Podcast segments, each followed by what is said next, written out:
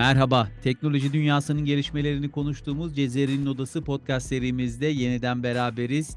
Yeni bir programda bugün elektrikli arabaları konuşacağız. Elektrikli arabaların artılarını ve eksilerini konuşacağız. Şöyle hani tabiri caizse derler ya, olayı biraz masaya yatıracağız. Yine teknoloji muhabiri arkadaşlarım Kadir Günyol ve Tolga Yanık bizlerle birlikte bugün. Kadir ve Tolga hoş geldiniz. Hoş bulduk. Hoş bulduk. Arkadaşlar şimdi bu sohbete geçmeden önce e, hemen şunu hatırlatayım. Anadolu Ajansı için e, güzel bir e, video içerik hazırlandı. Bir elektrikli arabanın İstanbul'dan Ankara'ya yolculuğu.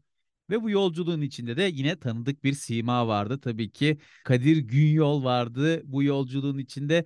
Hemen oradan başlayalım. Kadir önce yolculuk nasıl geçti? Biz seni izlerken şöyle fark ettik yani güzel bir yolculuk, keyifli bir yolculuk geçmiş ama sen de bize deneyimlerini aktararak başlar mısın? Evet Sefa gerçekten güzel bir yolculuktu. Eşarj Genel Müdürü Barış Altınay Bey ile İstanbul Ataşehir'den Ankara'ya geçtik. E, ilk defa tam elektrikli bir araca binmiştim. Daha çok kendim için de, izleyenler için de bir elektrikli araçla yolculuk nasıl yapılır? Bununla ilgili akıllara girebilecek bütün soruları cevapladığımızı düşünüyorum. E, bunlardan e, en önemlileri aracın ne kadar yaktı tabii ki. Tabii altyapı çok önemli çünkü uzun yolculuğa çıktığınızda benzinli bir araçla çıkarken hiçbir sorun yaşamıyorsunuz ama elektrikli araçla çıktığınızda e, ne gibi bir problemle karşılaşabilirsiniz? Bunları konuştuk. gayet keyifli bir yolculuk oldu. İzlemelerini tavsiye ederim.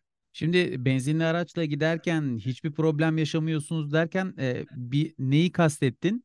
Şöyle yani problem yaşamıyorsunuz derken e, biliyorsunuz benzin doldurmak istediğiniz zaman e, aşağı yukarı bir yola çıktığınızda 5-10 dakikada bir bir benzin istasyonuna rastlıyorsunuz. Ve benzin istasyonuna girdiğinizde de en fazla 2-3 dakikada aracınızı doldurabiliyorsunuz. Dolayısıyla bu gibi şeyler benzin araç için çok büyük problem değil.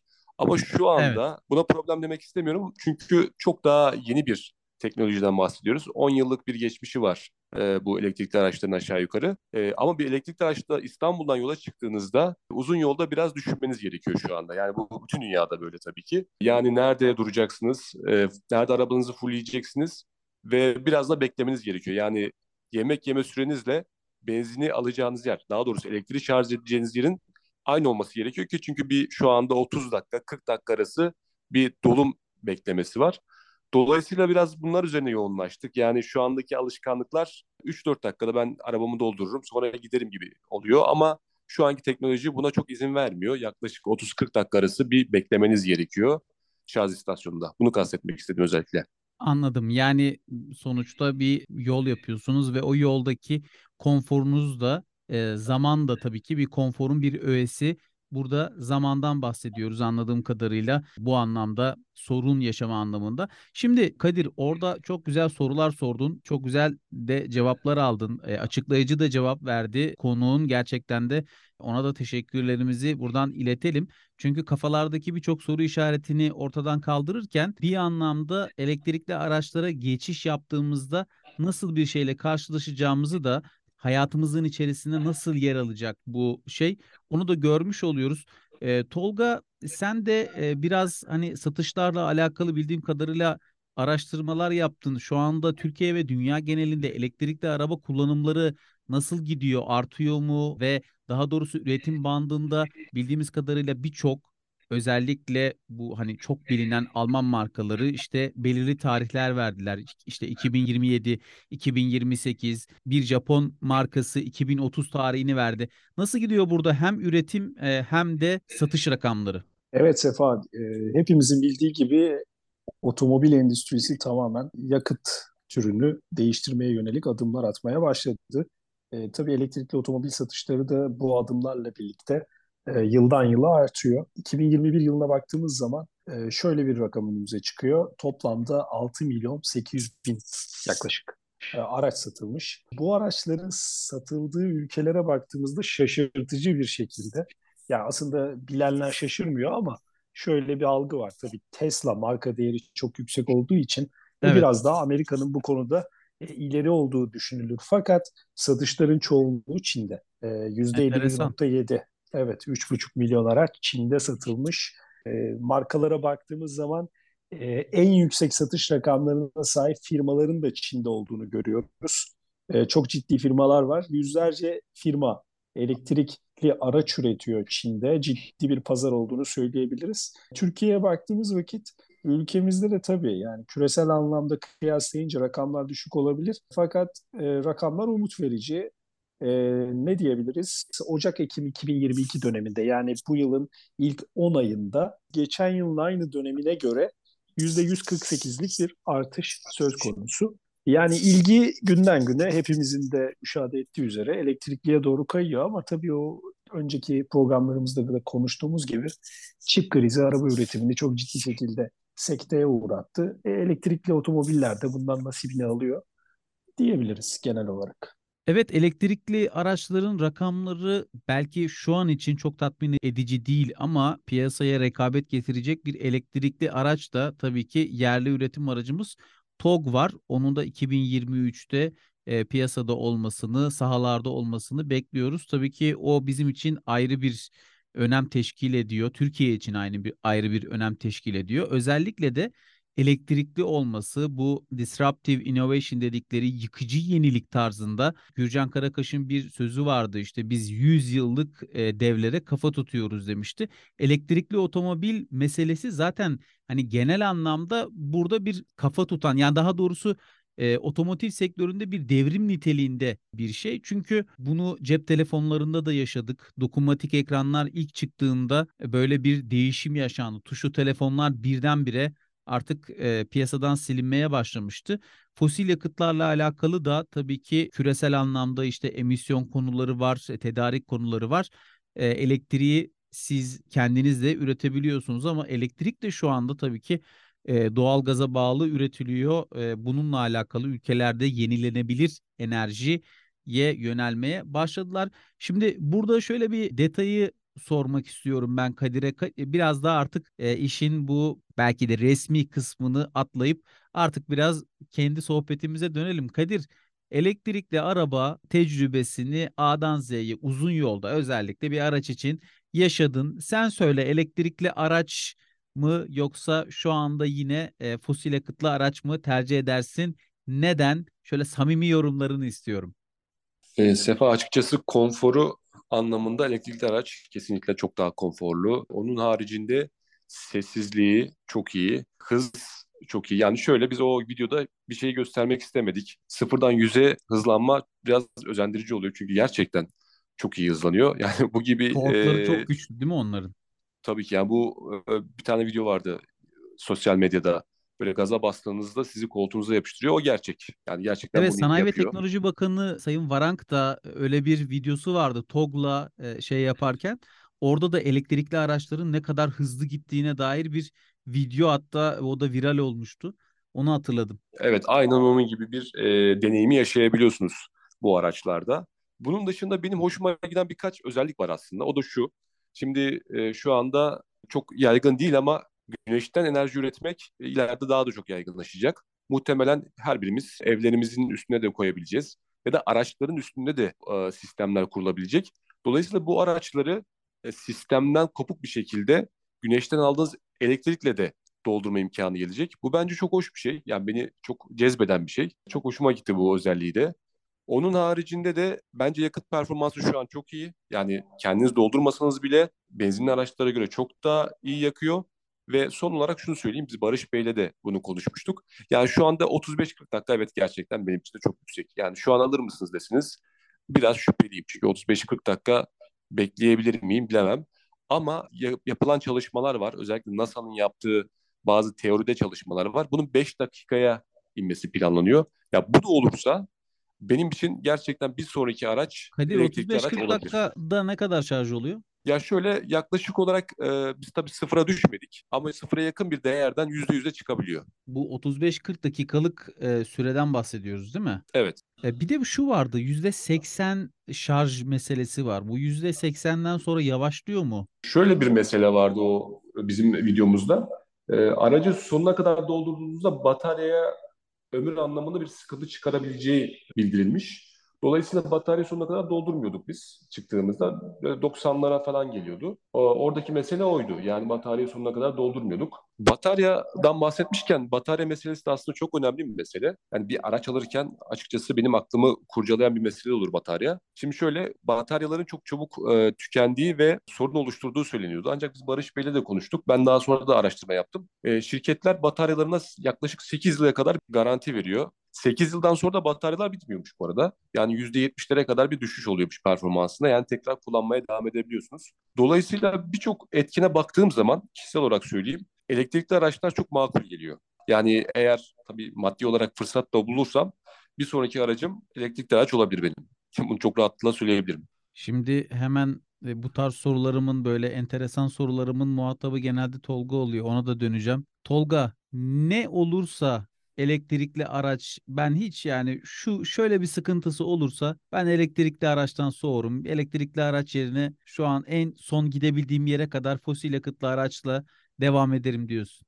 E tabii ki fiyat yani. Fiyatı ucuzlamadıkça ben fosil yakıta devam ederim diyorum.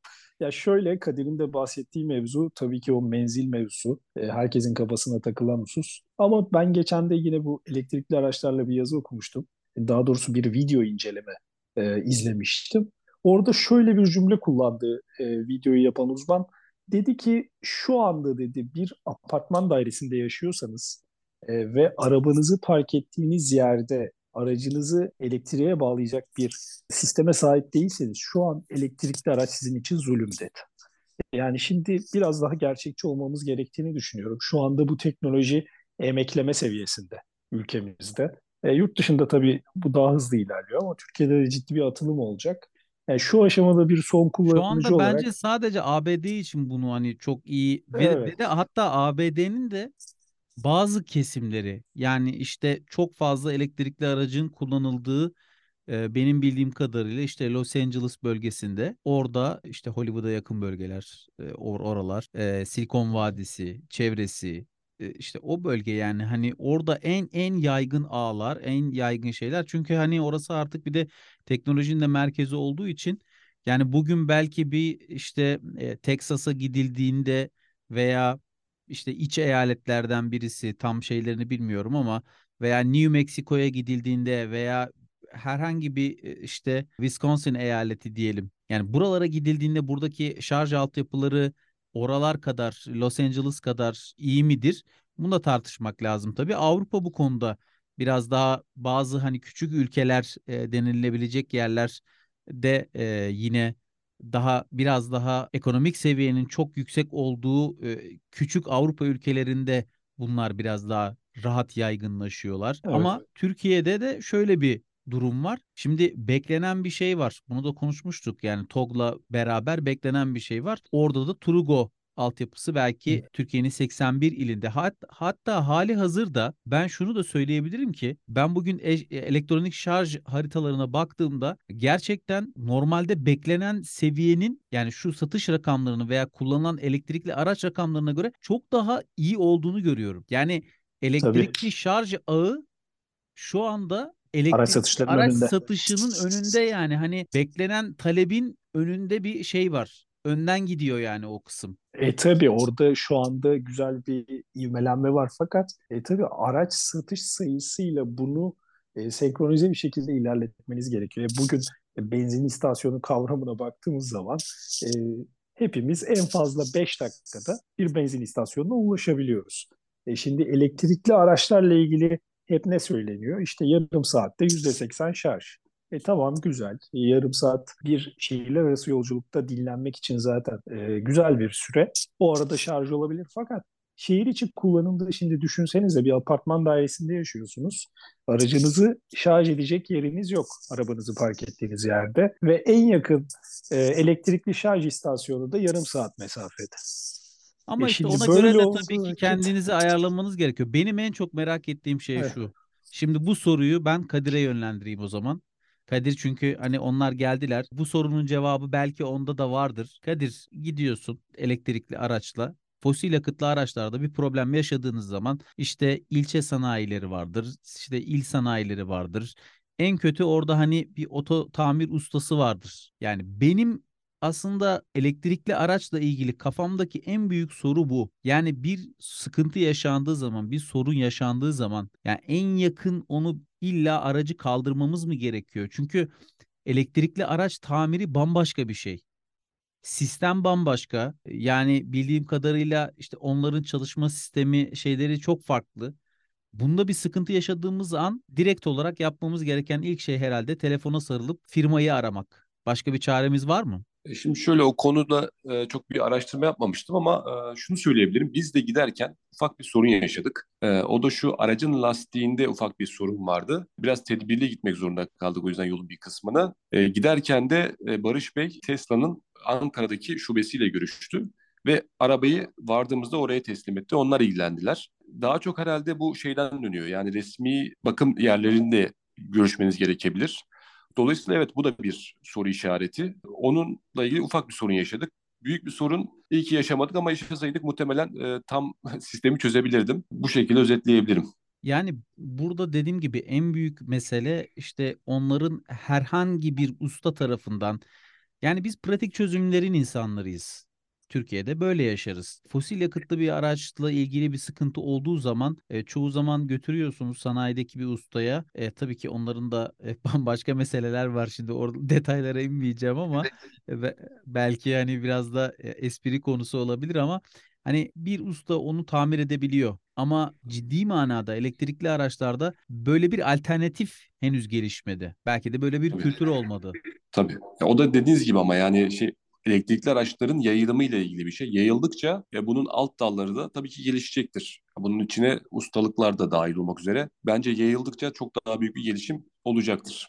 Ama ben şunu çok rahatlıkla söyleyebilirim. Ben benim önümde de bir harita var. E, şarj haritası. Bu şarj haritasına baktığım zaman Marmara bölgesi, Ege ve Ankara civarında çok büyük bir yoğunluk görüyorum. Yani bu civarda yaşayan kişilerin ben büyük bir sorun yaşayacağını düşünmüyorum. Yani bu Şarj civar anlamında. alt, Evet. Şarj anlamında da böyle. Bence e, Teknik servis anlamında da. Hmm. Tabii tabii. Çünkü buralarda yoğunlaşma çok fazla. Tabii insan sayısıyla orantılı bir şekilde bu yoğunlaşma var. Bu bölgede yaşayanlar için ben bir sorun olacağını düşünmüyorum. Ama bu bölgenin dışında kalan ve nüfus yoğunluğunun az olduğu bölgelerde şu anda tabii elektrikli araçları konuşmak çok da gerçekçi değil. Yani şu anda elektrikli araçlar için sadece büyük şehirlerin uygun olduğunu dan bahsedebiliriz rahatlıkla. Peki şunu söyleyeyim. Diğer şehirlerde de Tolga, diğer şehirlerde de e, şarj istasyonları iyice e, yayıldı diyelim. Yani elektrikli aracı olan taleple e, bunun doğru orantılı olması için bir tarafın e, şeyde olması lazım. Önde olması lazım. Şimdi diyor ki adam diyelim ki Gaziantep'te elektrikli araç satışı düşük. Ama bunun sebebi de insanlar hani alacak kişi de şunu diyor ki ben e, şarj istasyonlarına rahatlıkla ulaşamıyorum şarj istasyonlarını yapan firmalar da diyor ki e, elektrikli araç satılmıyor. E, dolayısıyla burada böyle bir girdaba girilmiş oluyor. Nasıl değişecek bu sistem? Burada önce olacak şey altyapı. Yani çünkü altyapıyı oluşturursanız talebi de tetiklemiş olursunuz. Burada tabii evet. e, tabii devletin çeşitli teşvikleri var biliyorsunuz. Sanayi Bakanlığı bünyesinde ve e, çeşitli kurumları sağladığı teşviklerle e, Türkiye'de şarj istasyonu sayısının artırılması ve bu ağın tüm Türkiye'ye yayılması ciddi bir şekilde hedefleniyor. Yani çünkü senin de dediğin gibi altyapının olmadığı yerde kimse o aracı satın almaz. Ama altyapıyı götürürseniz insanlar sadece meraktan bile alacak olan bir sürü insan çıkacağını düşünüyorum ben. Ya şimdi ben Kadir'e de... şunu sormak istiyorum. Ben de elektrikli araçları Tesla'ya binmiştim. Toga'da tabii şeyde lansmanda bindik ama öyle uzun süreli bir e, yolculuk imkanım olmadı. Beni en çok cezbeden noktası sessizliği. Bu sessizlik gerçekten şehirler arası uzun yolda gidince de normal arabaya oranla çok ciddi bir şekilde düşüyor mu Kadir? Kesinlikle. Kesinlikle normal araca göre daha sessiz bir e, ortamı var içeride. Yani yani sadece lastiğin sesini mi duyuyorsun? Motor sesi yok tabii. E, şöyle gaza çok yüklenirsen bir e, motor sesi var ama hmm. bu elektrikli araç normal araçlardaki kadar İvmelenme tork ses sesi değil mi o? Evet evet aynen öyle. Yani normal araçlardaki gibi bir ses yok. Gayet sessiz. Hatta ilk kalktığında yani yavaş kalktığında hiçbir ses yok neredeyse. Hatta bununla ilgili e, yurt dışında bazı şeyler var. E, endişeler var. Çünkü yayalar hiçbir şey duymuyor. Yani hmm. araç size yaklaşıyor ama haberiniz yok. Dolayısıyla Bir mesela Renault'un son bir arabası var. Lafını kestim özür dilerim. Ee, o, o araçta yavaşken özellikle biraz ses koymuşlar. Yapay bir ses Hmm. ki yayalar fark etsin. Çünkü o kadar sessiz yani.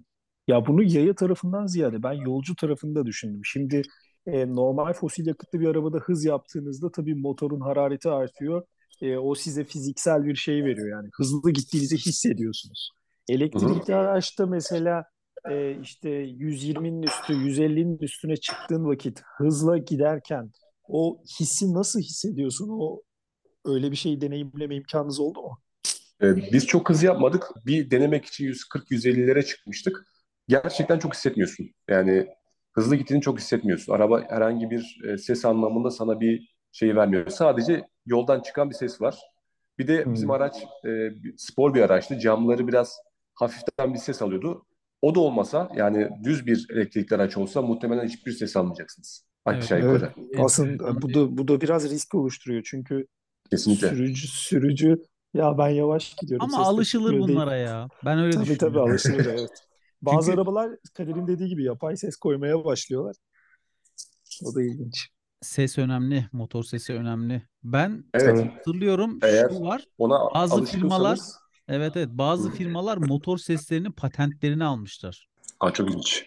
İlk Evet. defa duydum. Bunu bunu bunu biliyorum. Yani gerçekten motor seslerinin patentlerini almışlar. Ama gerçekten böyle araçlara özel motor sesleri var. Ben ben anlayabilirim. Ben çok araçlardan anladığım iddia edemem ama gerçekten bazı araçları hiç görmesem bile bu şu arabanın motor sesi diyebiliyorum. Evet bazı evet araba araştırın. bazı araba hayranları da e, sırf bundan dolayı elektrikli araçlara böyle biraz uzak duruyorlar. Bu da bambaşka bir tercih meselesi tabii. E, eksileriyle artılarıyla şimdi elektrikli araçları konuştuğumuzda e, tabii ki e, fiyat performans konusu öne çıkıyor ve fiyat performansta da tabii ki e, yine en çok konuşulan şeylerden bir tanesi de işte hayata getirmiş olduğu konfor. Araç kullanmak bir anlamda e, konfor demek. E, çünkü toplu taşımayı kullanmıyorsunuz, kişisel araç kullanıyorsunuz ve bununla alakalı da konforu talep ediyorsunuz satın alırken bir şeyi. E, arabalarda da bu dönüşüm gerçekleşecek. Yani çok az bir zaman kaldı. Ayak sesleri şimdi 7 yıl kaldı. 2030 geldiğinde muhtemelen araçların %80'inin %90'ının belki de dönüştüğünü göreceğiz. Bu anlamda da elektrikli şarj istasyonlarının ara, araç şarj istasyonlarının arttığını, belki şehir içerisinde kullanılan diğer araçların da hafif araçların da elektrikli e, olduğunu ve birçok yolda da bunlara ait e, özel bölgeler olduğunu da göreceğiz, gözlemleyeceğiz. E, elektrikli araba üzerinden konuştuk. Belki de bu programın bir aynısını elektrikli hafif araçlar için, scooterlar için, bisikletler için ve elektrikli motosikletler için, mobiletler için hatta belki de şu anda adı koyulmayan e, motosiklet scooter arası ara formlar için de yapabiliriz. Belki orada bunlarla alakalı üretim yapan e, birisini de konuk alabiliriz. E, Kadir çok güzel bir deneyim yaşadı. İstanbul'dan Ankara'ya kadar elektrikli bir araçla aslında kafalardaki soru işaretlerini gidermek için elektrikli araç alsam mı almasam mı sorusunu soranlar için e, çok güzel bir video oldu. Onların da eline sağlık diyorum tekrardan. Cezeri'nin odasında bu haftaki konumuz buydu.